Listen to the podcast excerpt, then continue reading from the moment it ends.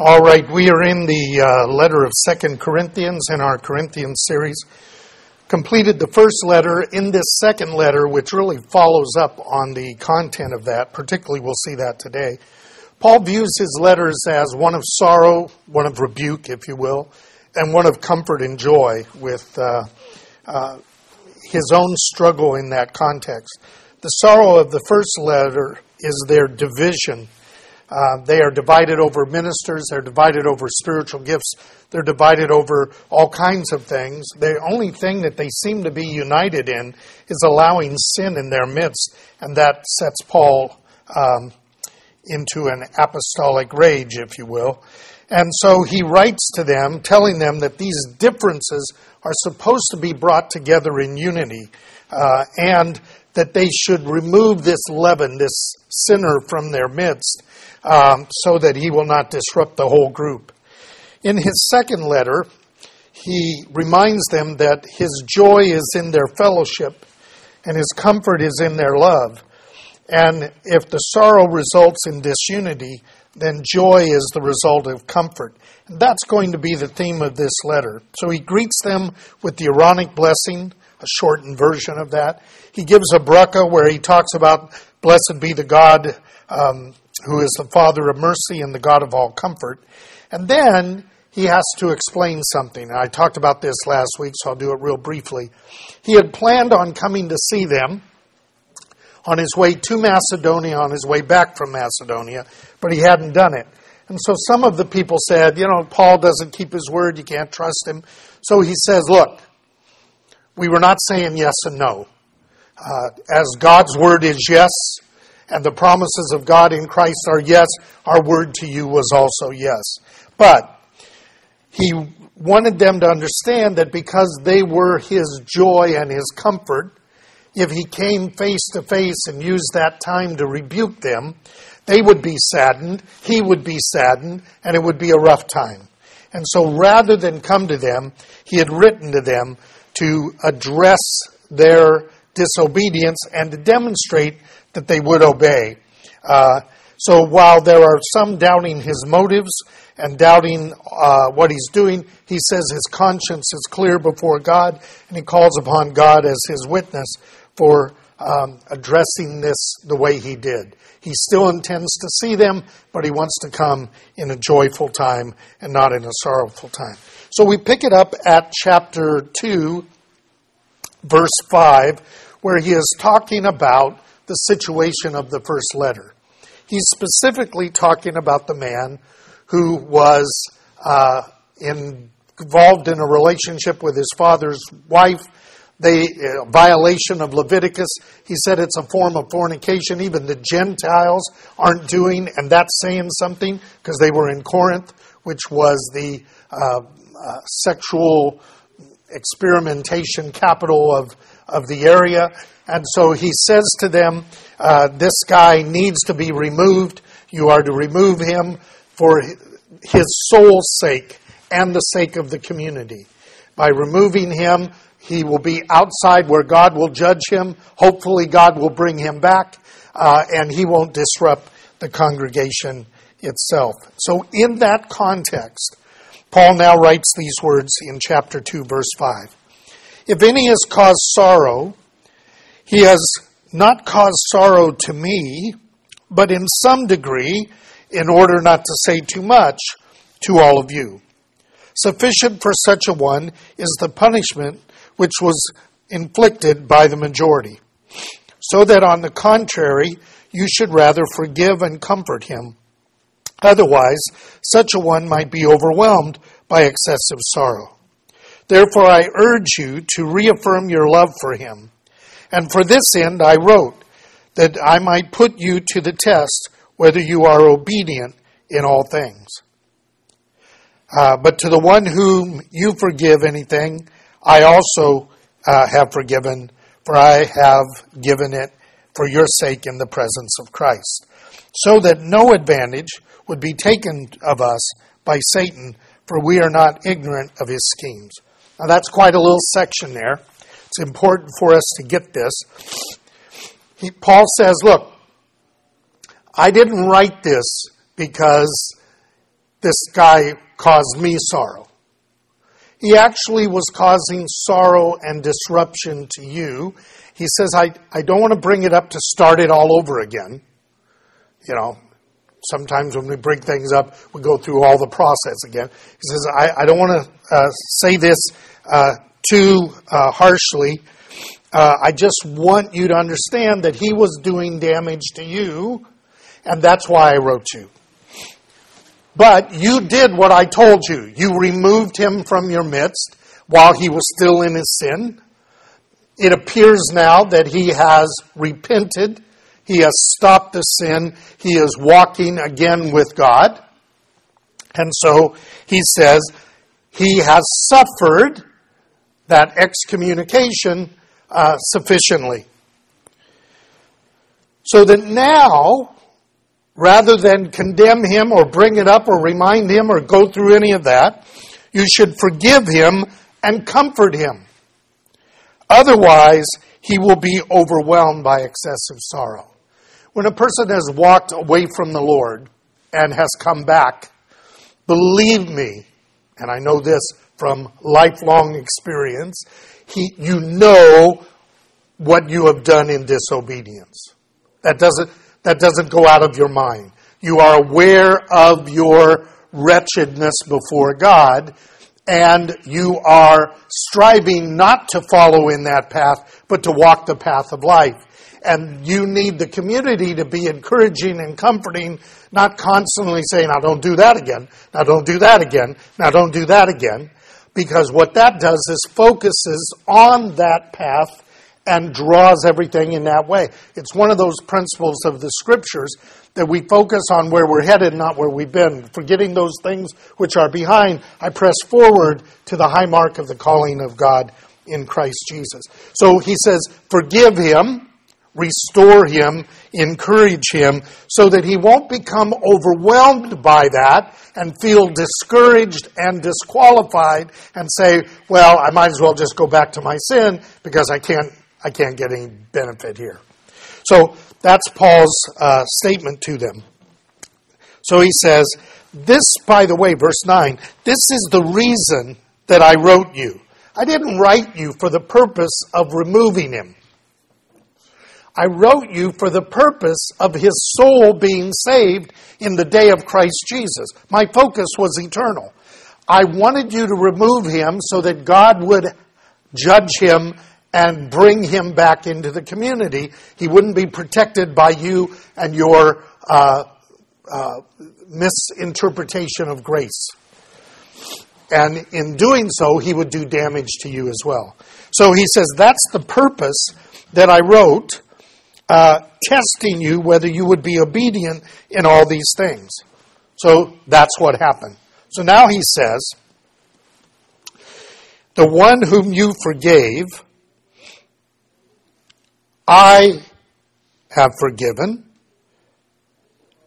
And indeed, what I have forgiven, if I have forgiven anything for your sakes, I did it in the presence of Christ. And I did it for the reason of you understanding uh, that no advantage should be taken of us by Satan for we are not ignorant of his schemes. Now, I want to start with that part, and then I'll get with him saying, I did it in the presence of Christ. I'm going to take these in reverse order. Paul wants to make it clear that behind the damage that was being done to their church was not this man who sinned, but the one who leads us off the path of God towards sin, which is Satan. And he will not go away. He's going to keep trying to create problems, and so we have to be aware of that. He says we are aware of how he does it. I'm not so sure in this day and age we are. So, what is it that Satan does? There are two primary things that Satan does in reference to those of us who are believers. That would be Israel and the church in, in that sense.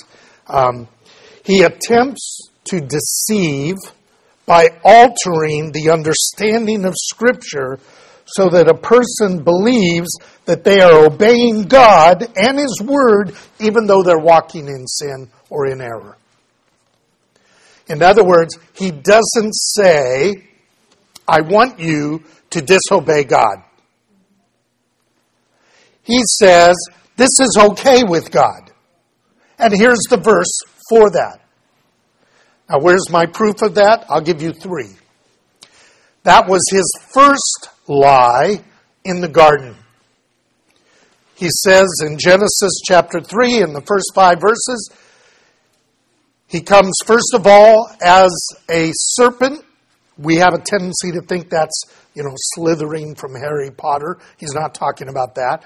In the ancient Middle East, the serpent or the dragon in the Eastern culture was the wise creature. He was the creature that symbolized wisdom.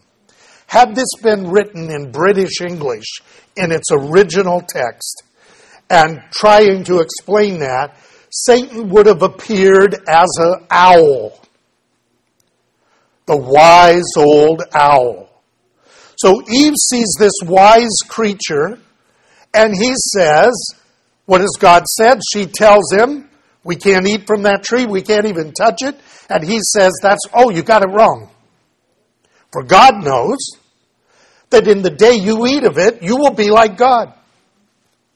So he twists that, making her think she misunderstood what God said because he's wise. He doesn't come as an evil thing saying, go for the bad. He says, you're misunderstanding. You want to serve God, you do that by eating and being like Him, knowing good and evil and being wise. He did it with Jesus. You recall the temptation, there were three of them, but one of them was Satan bringing him to the pinnacle of the table, uh, temple and saying, throw yourself down if you're the Son of God, for it is written, he shall give his angels charge over you, lest you dash your foot on a stone. The angels of God will be there. Throw yourself down. Demonstrate the truth of God's word because it's written that he will protect you by his angels. And Jesus said, It is also written, You shall not tempt the Lord thy God. Notice he's not trying to say, disobey the word of God. He's saying, obey it. He's twisting it. And the third one is Peter in Matthew, where Jesus says, Who do the people say I am? They start telling him, Who do you say I am? And Jesus and Peter says, You are the Messiah, the Son of the living God. And Jesus says, You're blessed, Peter, son of John, for flesh and blood hasn't revealed this to you, but my Father. The next verse, immediately after that, Jesus tells his disciples that he's going to die and he's going to suffer and be crucified. And Peter comes up and says, Oh, no, that's not going to happen. And Jesus says to Peter, Get behind me, Satan, for you do not savor the things of God. In other words, he's twisted again. If if Jesus is the Messiah, the Son of the living God, nothing bad will happen to him. And even though Jesus is saying, I have to die, Peter is rebuking him. That deceit is coming from Satan. He is the, a liar and the father of lies, and lies are approaches in the Bible. A lie is a violation of the intent of God's word. If you say the word of God, but you say it with the wrong intent, you make the word of God false. And that becomes a lie. That's what the false prophets do. They don't come and say, go turn away from God. They say, you know, Baal is the God of the Exodus. It's the same thing. You're following God by following Baal. And that's the false prophets. So that's one of the things that Satan does. The second thing that he does is he sows discord among the brethren in Proverbs chapter 6, verse 19, in the list of the six things that the Lord hates, uh, the, at the end it says, the false witness who utters lies, we just talked about that, and spreads strife among brethren. one of the things that Satan does is if he can get us believing different things, if he can get us to think that I've got it right, you've got it wrong, he divides us. And then we're fighting over people, we're fighting over doctrines instead of being unified in the grace and the calling of God and in his mercy. So, this is an important notion, and Paul's going to talk about it in more detail. I want to lead you to that so that, because the way he writes this second letter is not as organized as, in my opinion, as the Romans letter, and so he kind of keeps bringing these themes back and forth. So in 2 Corinthians chapter 11, I want you to look there for a second. This is something for you to be aware of. 2 Corinthians chapter 11 verse 13. Paul's talking about false apostles. He says, For such men are false apostles, deceitful workers, disguising themselves as apostles of Christ. And that's no wonder, for even Satan disguises himself as an angel of light or a creature of wisdom. Therefore, it is not surprising that his servants also disguise themselves as servants of righteousness, whose end will be according to their deeds. Jesus said in the last day, Many shall come in my name, saying that I am the Christ, and they will deceive many. They're not claiming to be the Christ, they're claiming Jesus is the Christ, but they're deceiving in what he said. Um, I just read a uh, recent survey that indicates that. Uh, uh, clergy are beginning to have a very poor trust level with, well, they have a relatively poor one with the church, but they have a significantly, it's the one group that's got a significant disconnect in the trust uh, factor for uh, unbelievers or for the world in that context. Uh, and part of it is because the world can't tell the difference between a true prophet and a false prophet, a true pastor and a false pastor. And in the same way, uh, it's beginning to be the case that the church can't either. So, we have to be on guard for the twisting of Scripture and the contention that happens among us. Uh, behind that is the scheming of Satan. Now, I said I was going to take these in different order. Paul says in this section that we're looking at uh, that if you have forgiven him, verse 10, the one you forgive, I forgive. For indeed, I have forgiven, if I've forgiven anything, for your sakes in the presence of Christ. Now, this is important. Paul is not operating out of his own ideas. He is functioning as an apostle. He's an apostle particularly to the Gentiles and particularly the founder of this First Corinthian uh, or the Corinthian uh, congregation. So when we look at 1 Corinthians chapter 5 verse 4 and 5, Paul says, "When you gather and I am with you, I am telling you to in the name and the power of our Lord Jesus Christ, remove him. In other words, Paul's not just saying, I think it'd be a good idea for you to remove him. He says, I'm already pronouncing apostolically in the name of Christ that this man is to be removed. Your ta- task is to be obedient to that. So, in the same way, he is now exercising the restoration and forgiveness of that person from that same apostolic framework. Uh, and he has that ability as an apostle, and I want to show you two verses that uh, express this. First, in John's Gospel, chapter 20.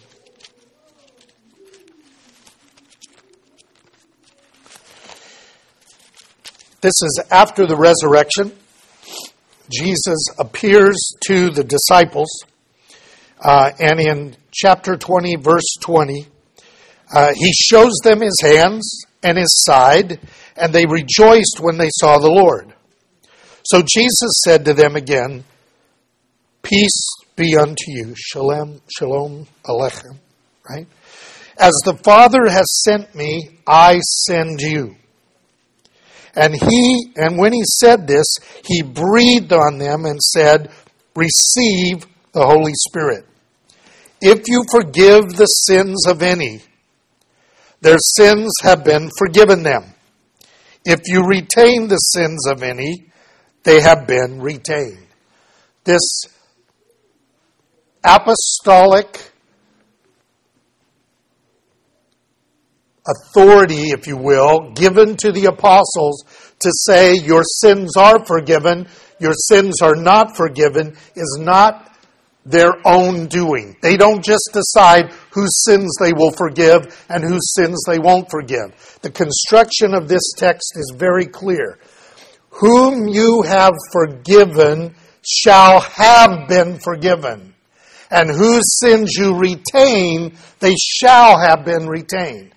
In other words, they are not causing the forgiveness, they are declaring the forgiveness. They are not causing the lack of forgiveness, they are declaring the lack of forgiveness.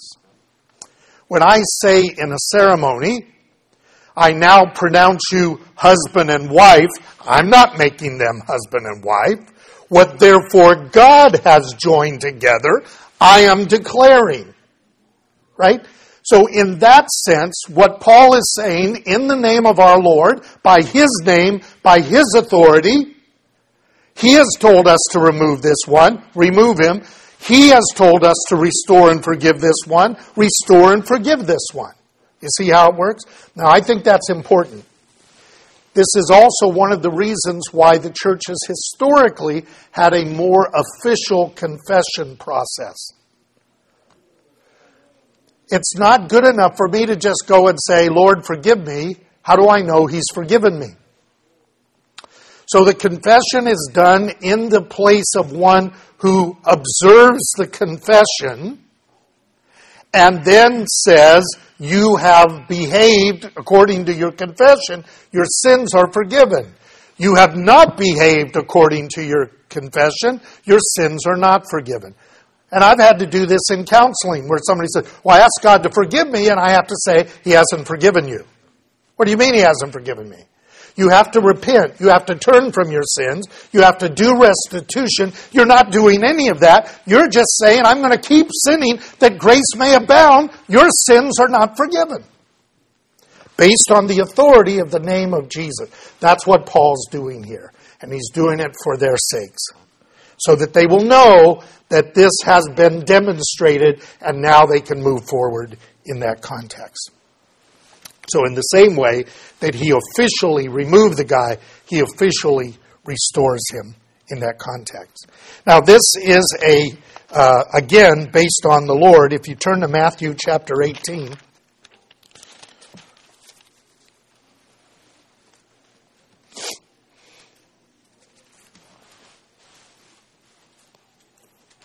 we have a similar construction here when he says, If your brother sins, go and show him his fault in private. If he listens to you, you have won your brother. If he does not listen to you, take one or two with you, so that by the mouth of two or three witnesses, every fact will be confirmed. Now, he's not saying take two people who agree with you. This is not a this is not an intervention, and it's not a, uh, uh, a gang up on the person. You take two people that both parties trust to give accurate judgment. You both tell your version of the story, and the judges will say, This is what you should do. If he won't hear them, notice verse 17, if he refuses to listen to them, they've made a judgment, then you tell the church. And if he refuses to listen to the church, then let him be to you as a Gentile and a tax collector the King James says a publican, not a republican, and a sinner. In other words, you treat him as an outsider. That's the excommunication.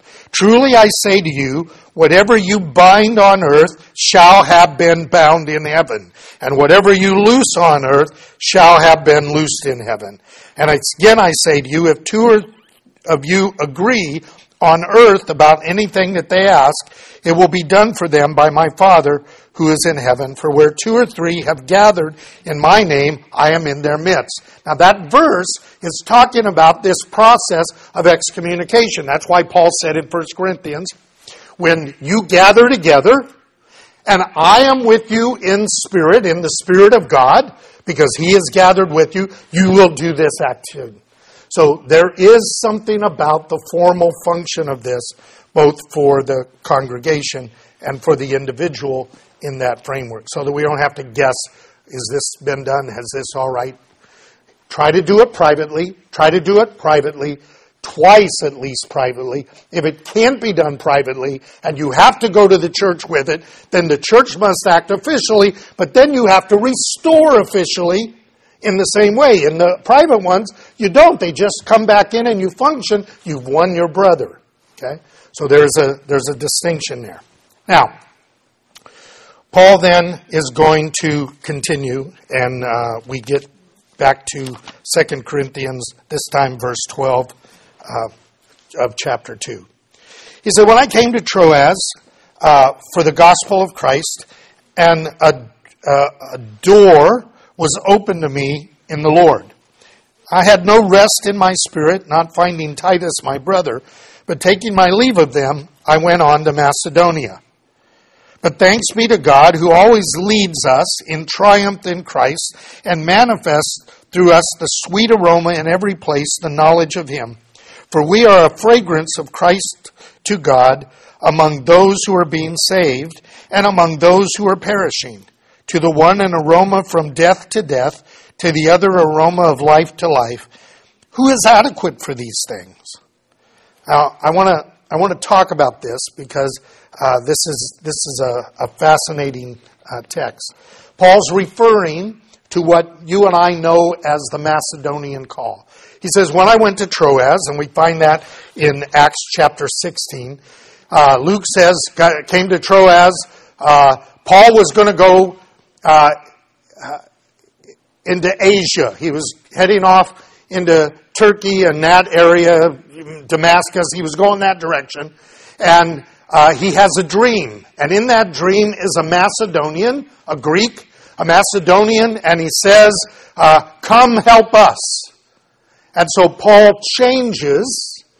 He be, his spirit, he's prevented, he's been prevented to go where he wants to go, and he's given this open door to proclaim the gospel uh, to uh, the Greek area, which is going to include this area where Corinth is. So he says, I came to you by a divine intervention.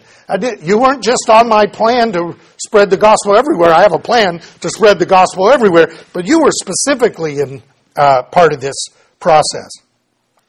And he says, and therefore, in this context, God has given us triumph, and he manifests through us a sweet aroma of the knowledge of him in every place that the gospel has come.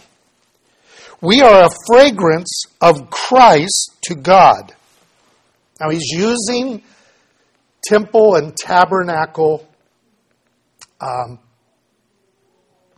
imagery. There are two smells in the temple and the tabernacle that are significant. One is an ointment, uh, uh, a anointing oil that's put on all the furniture, put on all the cloth, put on the priests themselves.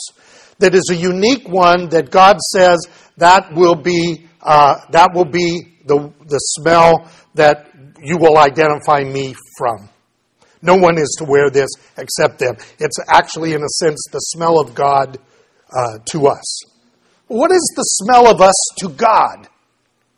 Well, there is a sacrifice and when the sacrifice is placed on the altar and the wine is put on there and the salt is put on there, the smoke ascends to God, and the scripture says that that smoke uh, is a sweet savor, a sweet aroma to God. Now, that smell is a burning, cooking corpse. There are two things there there's life and death. Uh, and he says that to those who are being saved, that death to self and alive unto Christ is a smell to God of life. And that, that those who are perishing, all that is smelled is the stench of a corpse. Our dying flesh is not the smell that rises to God, but the smell of life in resurrection through Christ is what he smells in, in the context of us. And those who don't come to him, those who are perishing, the smell of the stench of their death and their sin is what ascends up to God in that context. So he says, We're a fragrance of Christ to God among those who are being saved and among those who are being perishing. To the one, an aroma from death to death, to the other, an aroma from life to life. And then he says a phrase I love Who's adequate to these things? How, how do we fully grasp? How do we fully understand? How do we fully express this? It's, it's, this knowledge is too great for us, as the psalmist says. Uh, how can you be mindful of us? This knowledge surpasses me. And in that context, he wants to make it clear that his authenticity as an apostle of Christ, as a minister of the gospel, is not that of a false prophet who says one thing and changes his message when it's convenient for him, that he is always trying to be obedient to God as a minister of the New Testament, which is what he's going to talk about in the next, in the next uh, section. But I want you to hear verse 17. And then I'm almost done. We are not like many peddling the Word of God. King James says, making merchandise of the Word of God. But as from sincerity and as from God, we speak in Christ in the sight of God.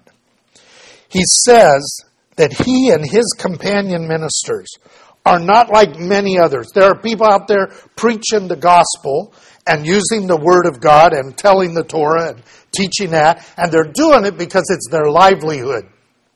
They're doing it because it's their way of making a living. They're doing it because they have found a way to get money by being a prophet, by being a man of God, by being clergy. And that's what they do. Some people want to be a doctor, somebody wants to be a tent maker, they want to be a minister, and they're doing it for money. And he says, we're not doing that. We're not selling the word for money.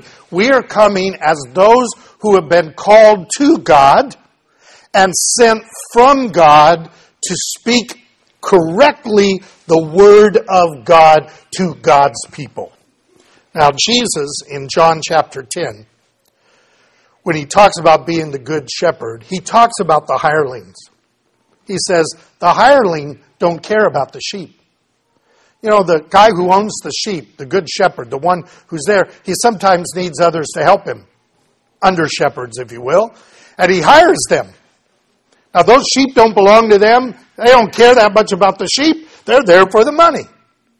And so, if a wolf comes, or if a thief comes, or if a robber comes, they run away. Because they don't care for the sheep, they care more about themselves and their livelihood. And Jesus says, The hireling runs away because he doesn't care for the sheep. I am the good shepherd. Now, what Paul's saying is, we as apostles of Christ, he's going to expand this in the next chapter. We as member, ministers of the new covenant, we are not here because it's a living. We are not here because it's a livelihood. We are here because it's our life. We are here because we have been called to that shepherd and that we are assisting him for love of the shepherd and love of his sheep. We are not doing it as others do it because it's just a job. And so that's an important notion. He's going to now be a, or anticipate that when he says this, that people are going to say, uh, "Oh, so you're bragging on yourself? Oh, you're called of God. Oh, you're you're this. You know, this is what the false prophets do too." And so, what he's going to do in the next chapter is explain how they can know for certain that he is from God for their benefit and not manipulating them for his benefit in a so called official ministry. But we'll have to address that next time. Let's pray.